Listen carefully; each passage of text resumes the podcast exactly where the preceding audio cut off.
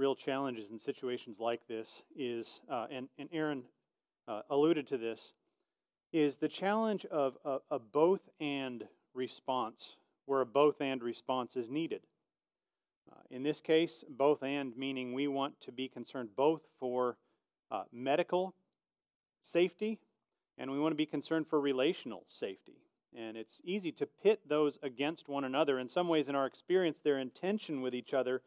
We really, we really wanted to pursue a both and approach. And, and I saw that as well among the elders as John led, uh, is, led, led us into a discussion about this. I felt like the Lord, and the Lord alone, was the one who was able to make a both and discussion possible.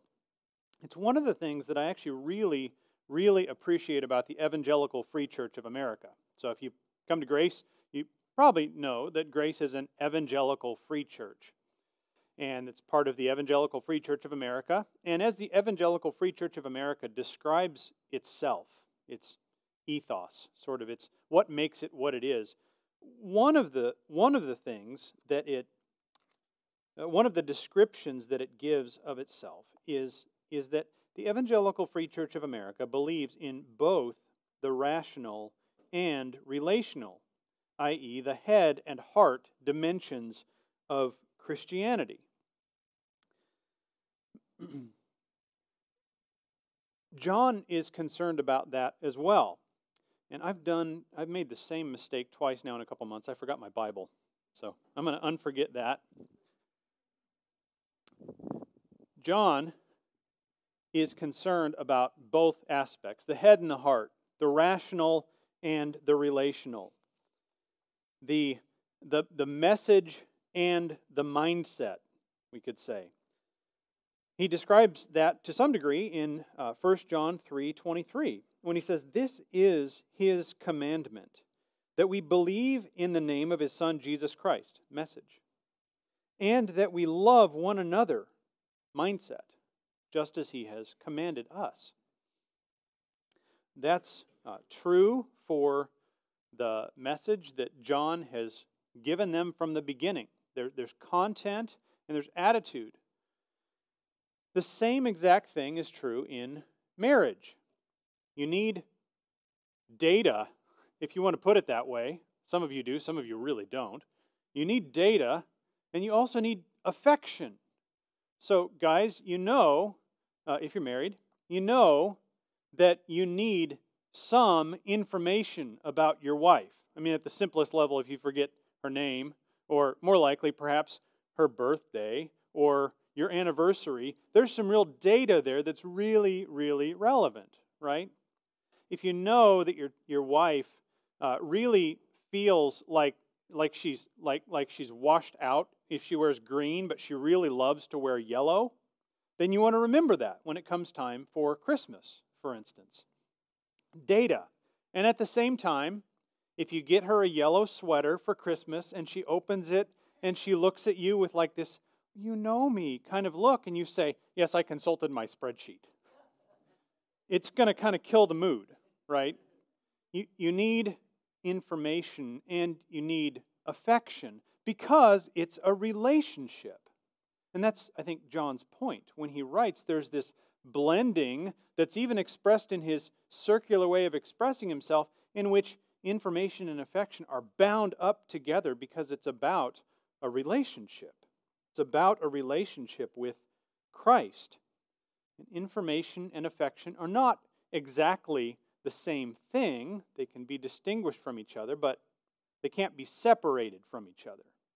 Because they can be distinguished, John can move back and forth between describing the mindset and describing the message. And in this morning's passage, he describes the message. He goes back to describing it. there are some things that you need to know about Jesus in order to believe in the real Jesus, in order not to have a relationship with somebody that you made up, which is not a real relationship.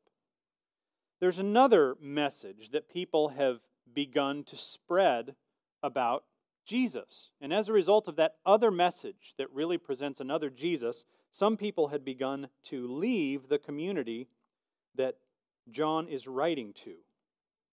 The difference, the difference between these two messages starts with what they say about Jesus.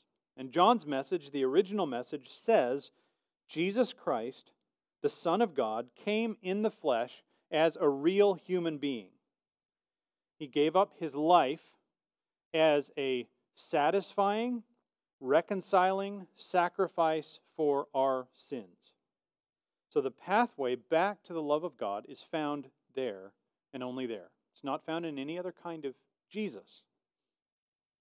So that's where John is going to go this morning as he helps us to discern the content of messages that drive us either away from the true Jesus or back to him. This is in 1 John 4, verses 1 through 6. If you're using a sanctuary copy of the Bible, this is on page 1023. Now, as you're able, would you stand with me for the reading of God's Word?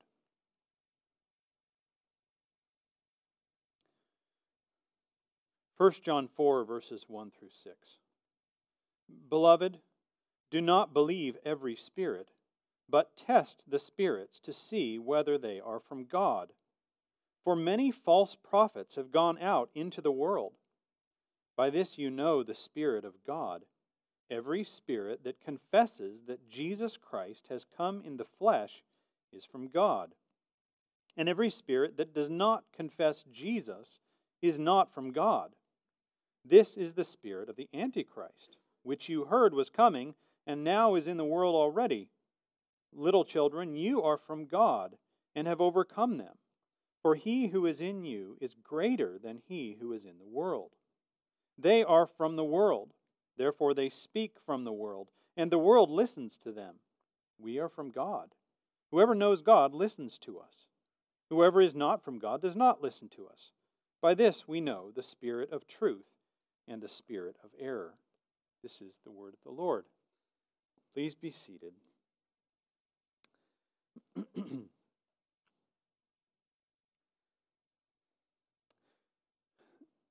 this morning, I, I, one thing that I do want to do to help us to follow John's flow of thought is, is there is a structure that stands out to me in the way that John expresses himself that I think can be seen visually. So I think, I think we're going to have that up on the screen here in just a few minutes. Uh, my intent is not to reduce what John is saying to a structure. I don't think John started with like empty boxes and then filled them in. Um, but when, when John speaks, he speaks with a simplicity and with a richness that can be identified as we work hard to follow the flow of thought that comes out of John's mind. He's not merely ruminating.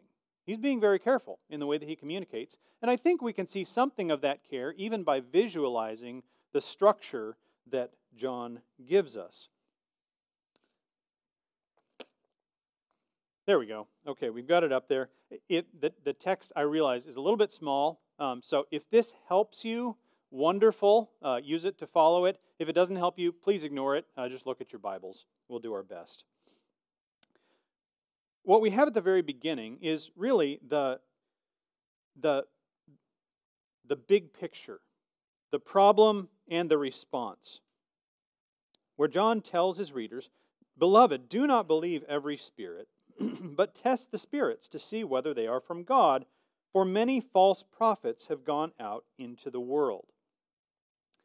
So John acknowledges that there are those who come with this message. We, there, there are messages behind uh, what we're about. There is a true message, and that true message has real spiritual authority behind it. Even John would say, I, I don't come with the authority of an apostle who somehow earned authority by myself. The only reason I have authority is because it's given to me.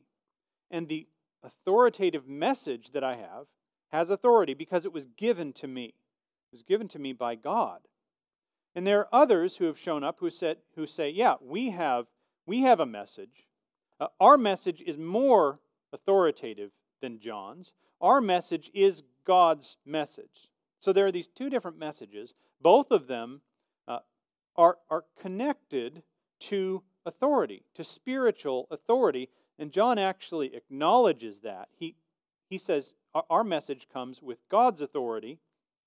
There's the other message that makes Jesus out to be something less than what he really is actually has authority behind it. It's just not God's. It's spiritual authority, but it's not God's. It's actually uh, it's actually fostered by the the power and the intrigue of the enemy of Satan. And there are those who come who actually will say, "Yeah, we're we're actually speaking with authority." False prophets, John calls them. And he says that when those messages tell you something wrong about Jesus in particular, then those messages are not neutral. Those messages come from somewhere. Those are messages of false prophets. So he says this is really, really important. When somebody comes to you with a message that answers the question of Jesus, when somebody comes to you and says, Here's who Jesus is, here's what Jesus does, that's when we really need to pay attention. That's when discernment is especially important. Sometimes those messages are really explicit. Somebody will show up and say, Jesus isn't God. And all of a sudden, the, the discernment alarm should go off. Sometimes it's a little bit quieter. I want to look at both of those things this morning. But what we want to be watching for in both cases, whether it's explicit or whether it's subtle, is does this message give an answer to the question of Jesus, who he is, and what he actually did? So the response here is because there are false prophets, because there are messages that can sound alike, their forms can be alike, don't accept all of them. Test them. Test spiritual messages to see if they're from God. So, how do you do that? John's response, John's test, is remarkably simple in one sense. The, the actual substance of the test, we'll see this morning on the screen, is, is, uh, is very simple. There's, there's not that much to it in terms of words, and yet it's extremely powerful and relevant.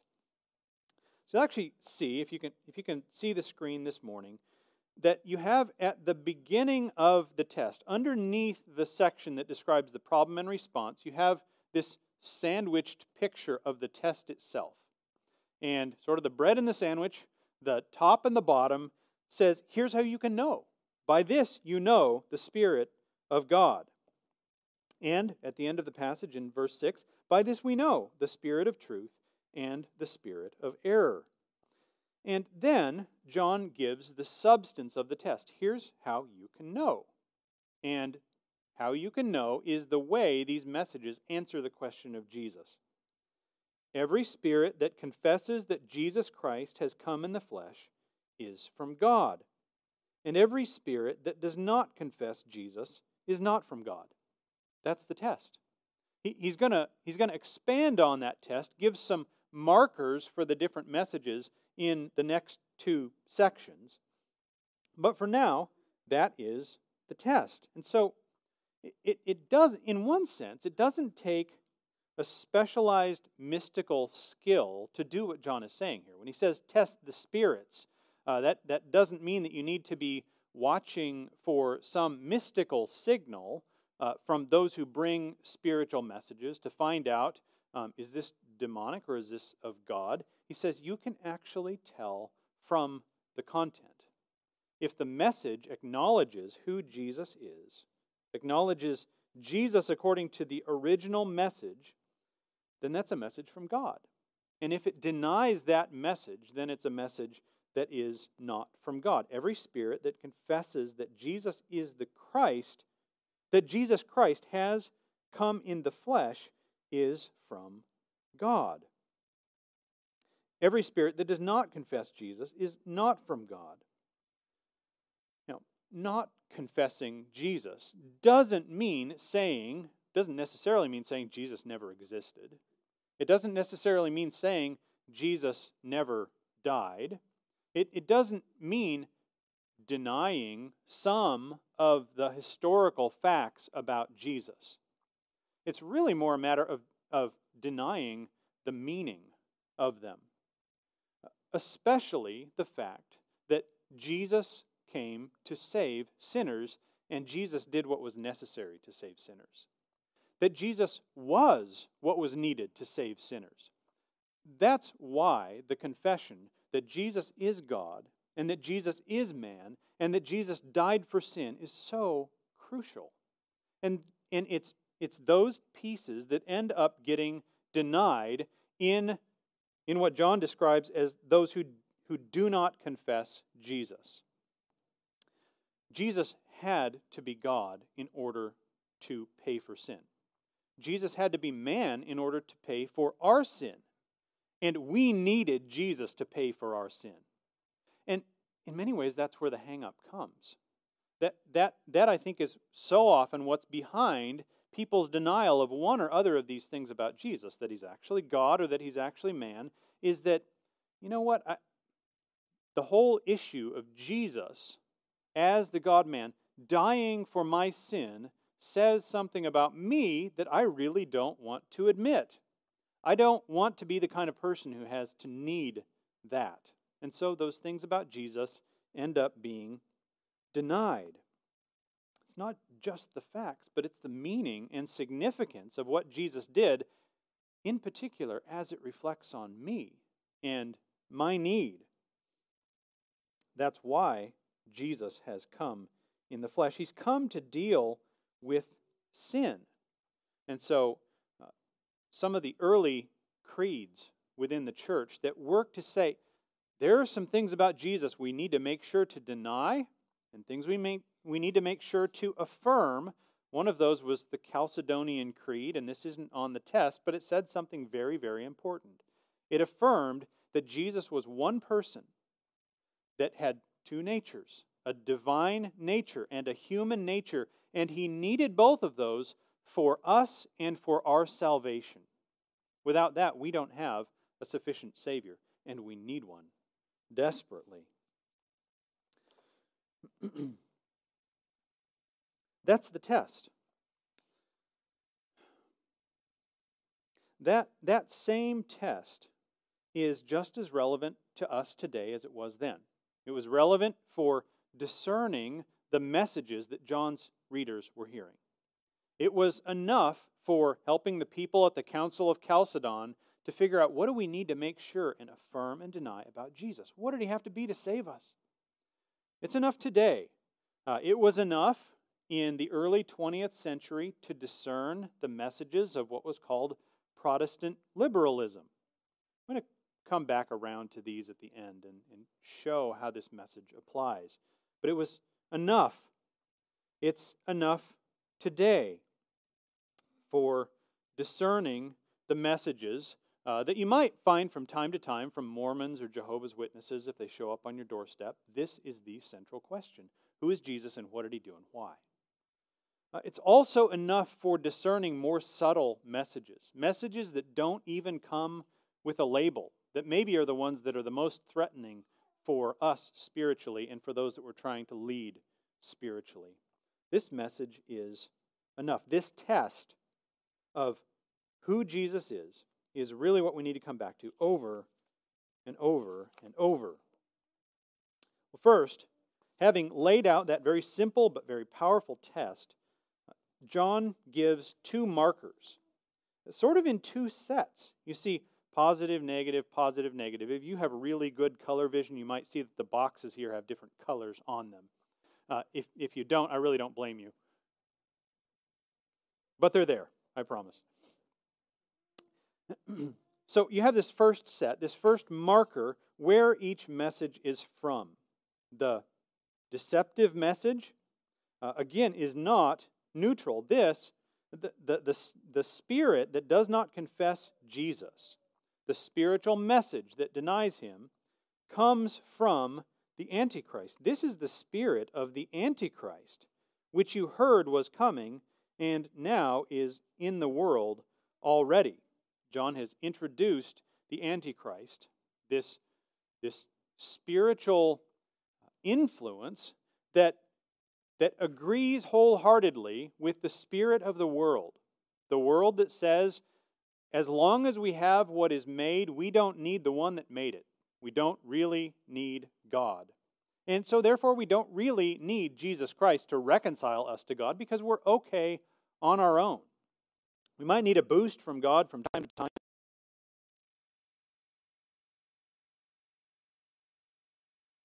In the final analysis. We're good enough on our own.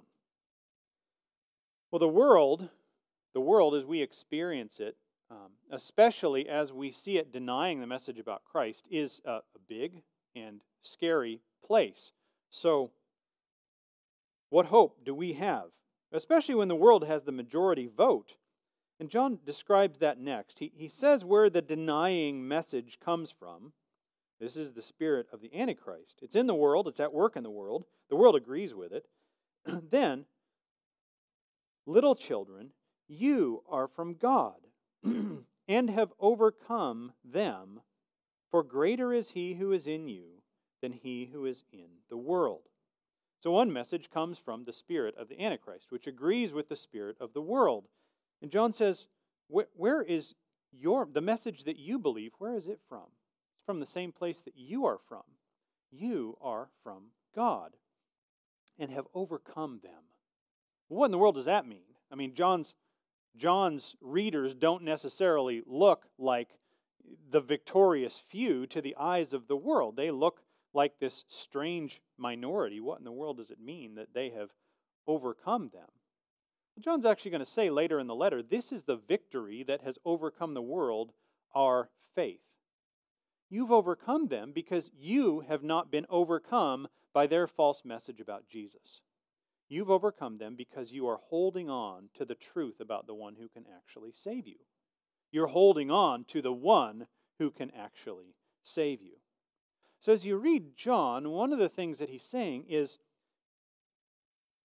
little children, beloved, you believe what's true and they believe what's false.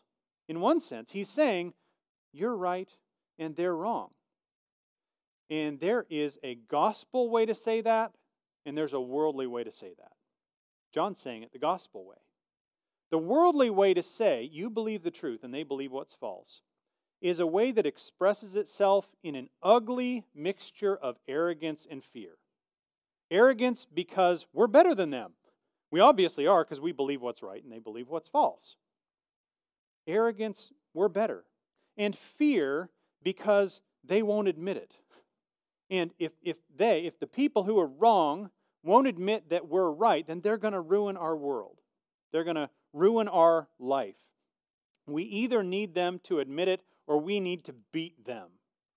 Arrogance and fear. And John, John presents the fact that his people believe what's right, not in a worldly way, but in a gospel way.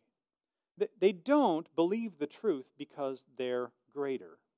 They believe the truth because God is greater, because Christ is greater. And that's the explanation that he gives.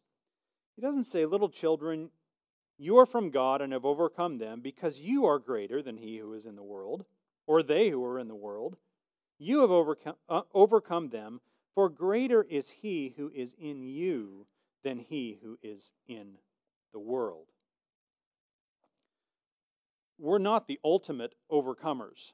We are inheritors of the one who has overcome. We can see that in John 16 33. This is one of the reasons that I, that I believe that the books were written by the same person. There is constant back and forth between the gospel and the letter.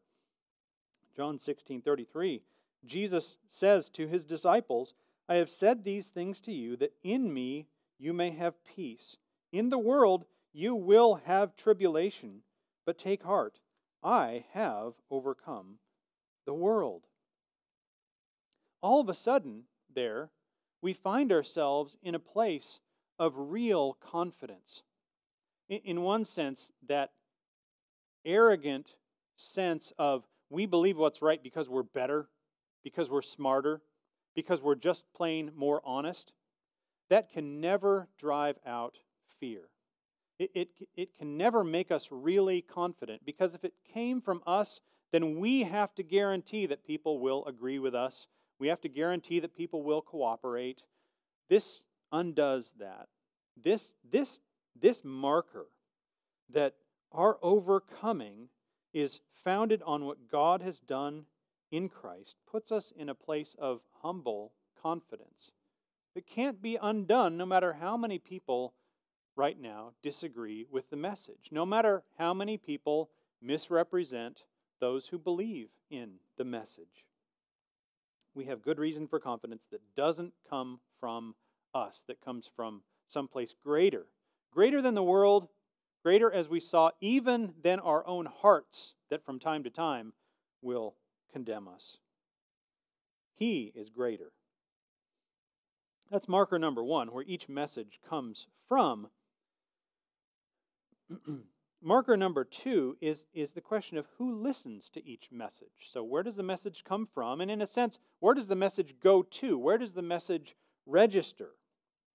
And so, John describes that next. They, those who believe this other message, are from the world, therefore they speak from the world and the world listens to them.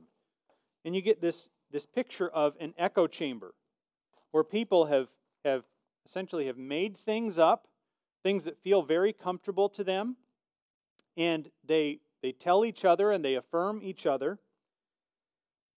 And it all comes from, in a sense, from the inside, from the world, without any message from the outside.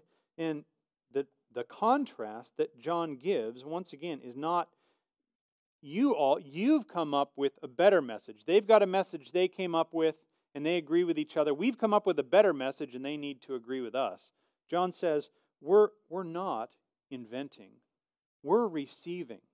They, they listen to their own echo chamber of, of ideas that make sense within, within the world, within the fallen creation we're not inventing, we're receiving from the outside. This is not something that we would have made up because of what it says about us. Who would have made, a, made up a message that shows us to be lost rebels against a good God who had no good reason to rebel against him, but did and who need God Himself to come in the flesh and die in order to save us.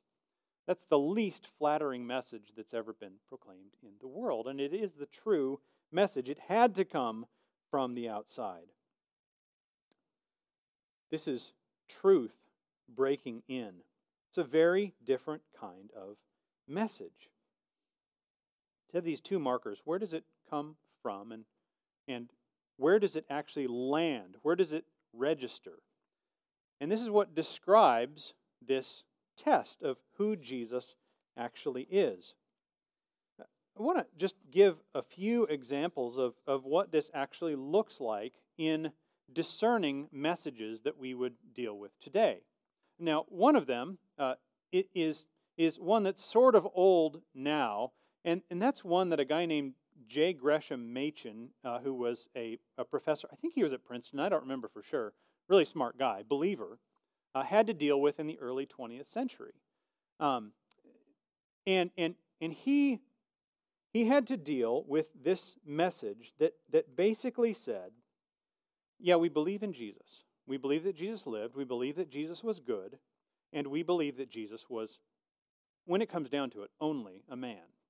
A good man a, a good enough man that we want to call ourselves Christians. But a mere man was enough for people like us. That, that's all, all we really needed. Yeah, Jesus was real. Jesus was about love, and so therefore we ought to be about love as well. And yet they ruled out the way, the one way that Jesus restores us to the kind of love that God is. The only way back to Him. They rule out His sufficient payment for the punishment that our sin, your sin, my sin, actually deserved. And so J. Gresham, J. Gresham Machen had to deal with that in the early 20th century. Uh, honestly, if you want some good reading, he's got a little book called Christianity and Liberalism. Doesn't maybe sound like a a fascinating title. It's a very accessibly written book. It's, it's, a, it's a good book. might take some chewing on, but it's really worth it. And we'll find the same basic patterns there that John's community had to deal with, that the council at Chalcedon had to deal with, and that we have to deal with today. Jesus as a mere man is plenty for people like us. We don't need anything more than that. We certainly don't need him as the Son of God and as the Son of Man to die for our sins. Where else do we see that? Well, in, in, in a very obvious way, you might see that on your doorstep, maybe even this afternoon. Who knows? You may have somebody show up very nicely dressed, uh, very well prepared, um, may, may seem like a, a very nice person, and honestly, in real life, might very well be a very nice person. And they're going to show up with a message, and they, they may well represent what's called the, the Watchtower Bible and Tract Society. That's the organization that the Jehovah's Witnesses, the more common term, uh, that, that organizes them. Um, I, I, worked with quite a few of these folks uh, for a number of years. It was an interesting experience. One of them gave me uh, this little book. I think I've, I've mentioned this before. I, I, keep this on the bottom shelf of my library where it belongs. Uh, it's called Mankind, Mankind's Search for God. And the first half is basically um, a primer on world religions, uh, just describing how all these things miss the mark. And then all of a sudden, this, this person showed up in the 18th century who started to bring us back to the truth about God. Here's what's interesting about this book it talks a little bit about Jesus. In one case, it refers to the death of Jesus just, just by reference. And then there's a little note that says, uh, the Bible teaching of the ransom, what Jesus did as they understand it with his death, and its importance will be clarified in chapter 15. And then I turn over to chapter 15, and there's one passage, or one, one, one paragraph, rather. Uh, and even that paragraph itself does little to clarify what Jesus actually did when he died. There's a subject index in this book. And Jesus is in the subject index, but under the heading of Jesus, his death is not actually there. It's skipped. Not because it doesn't talk about it, but the death of Jesus is not central to this teaching. You know what else is not in this index? Sin. The word sin is not in the index, neither is the word forgiveness. I think this is, this is crucial to what's missing in this teaching.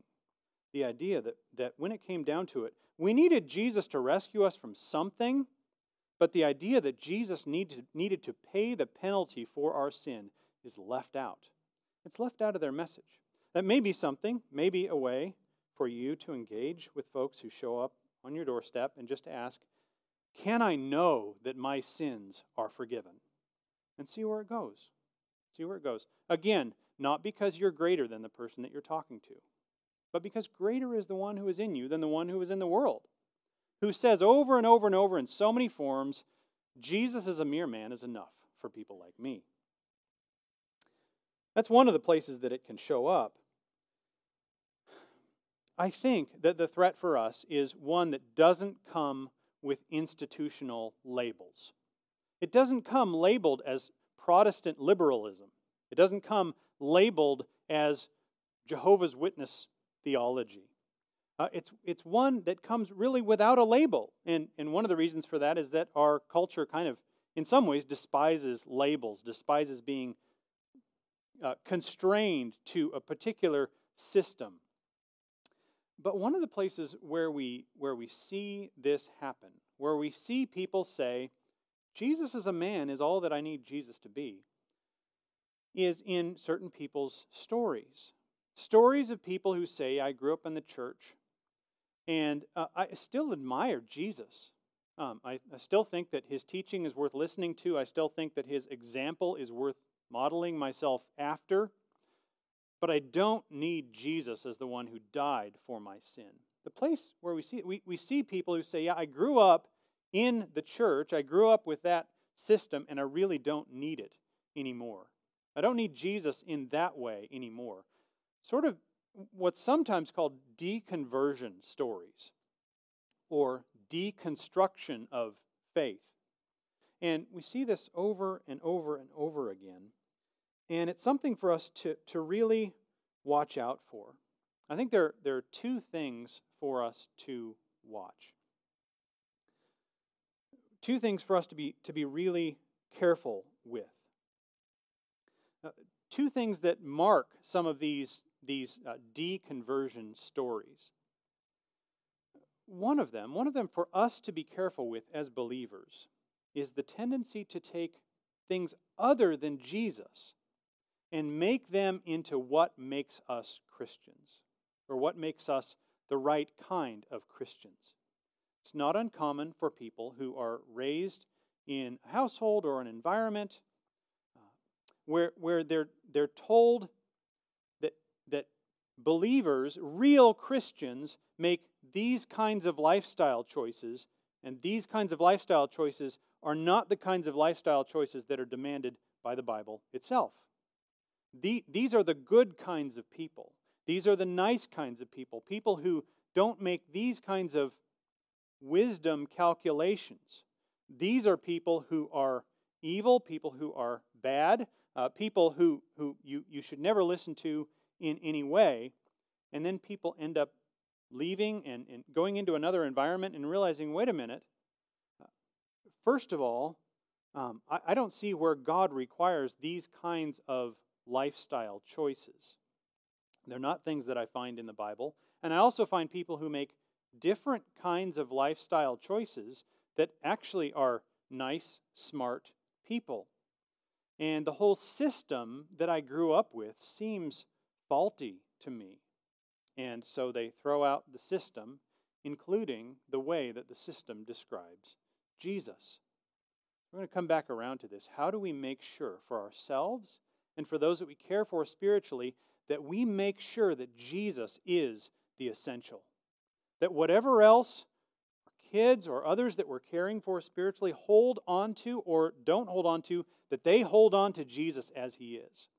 And that we don't tell them, no, it's, it, it's your political affiliation, or it's your particular way of doing church, or it's, it's a particular set of, of sort of daily habits that you absolutely need to do every single day that make you a Christian, that make you greater than the world.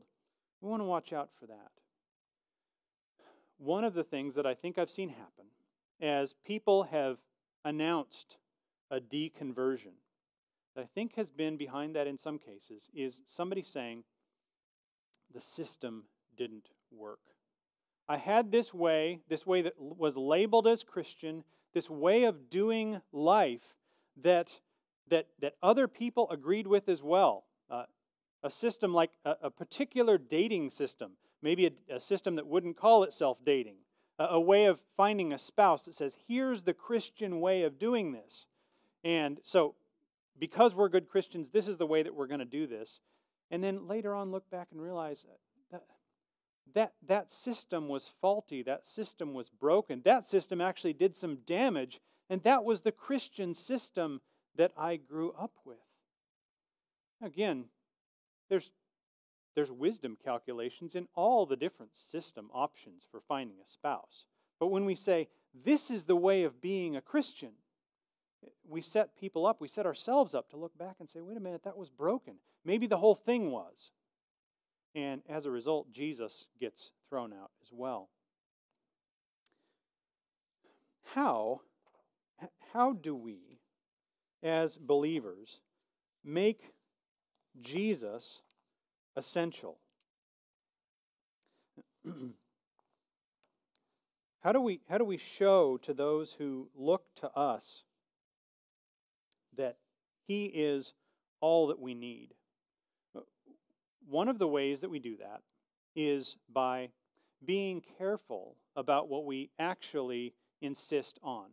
Now, as parents, you're going to have rules in your home, and that's okay to say this is the way we, we do things in our home. This is what we believe is wise as parents. And kids, we're, gonna, we're going to require of you, as long as you're in our home, that you follow the wisdom as best we can figure it out that we have as parents. We think this is good for you. And we want to be careful to make a difference between those wisdom calculations that we make as parents and who Jesus actually is, so that as our kids leave home, they are prepared with wisdom. They're prepared to look at the world in a wise way, and they're holding on with a death grip to Jesus. So that as they see different things in the world that maybe make them recalibrate how they do wisdom decisions, the one thing they insist on holding on to is Jesus Christ, the Son of God, came as a man and he died for my sin, and I cannot let go of him. Here's, here's one of the places, really practically, that we do this, that I, I don't say we personally, that we all can do this in our homes and as a demonstration to other people, and that is with the confession of sin. You, you want to you want to model the gospel for your children? Well, do your best to live in a way that's consistent with the gospel, to not to not sin. You know what's just as powerful? Confession of sin. When your children hear you come to them and say, What I did was inconsistent with the character of God. What I did felt right to me at the moment, and it was wrong. It, it was not okay. It was offensive to the character of God. And I was wrong. I was wrong to do that to you. The model that I gave to you, the example I gave to you was inappropriate and wrong. This is why I need Jesus. Will you forgive me for what I did to you? That's the gospel at work. That's the gospel at work in those who are not greater, uh, those who are in need of someone who is greater. When, when, when your children or when your neighbor hears you say, I was wrong in what I did, they, they get to see a message that's entirely different from something that the world would made up, would make up. Here's somebody who's not making themselves out to be greater than me. Somebody who's saying, in order to be a Christian, you need to be like me.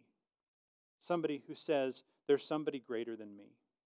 Somebody that we can both trust uh, with all of our dysfunction, with all of our trouble, with all of the fact that we have not yet gotten this figured out.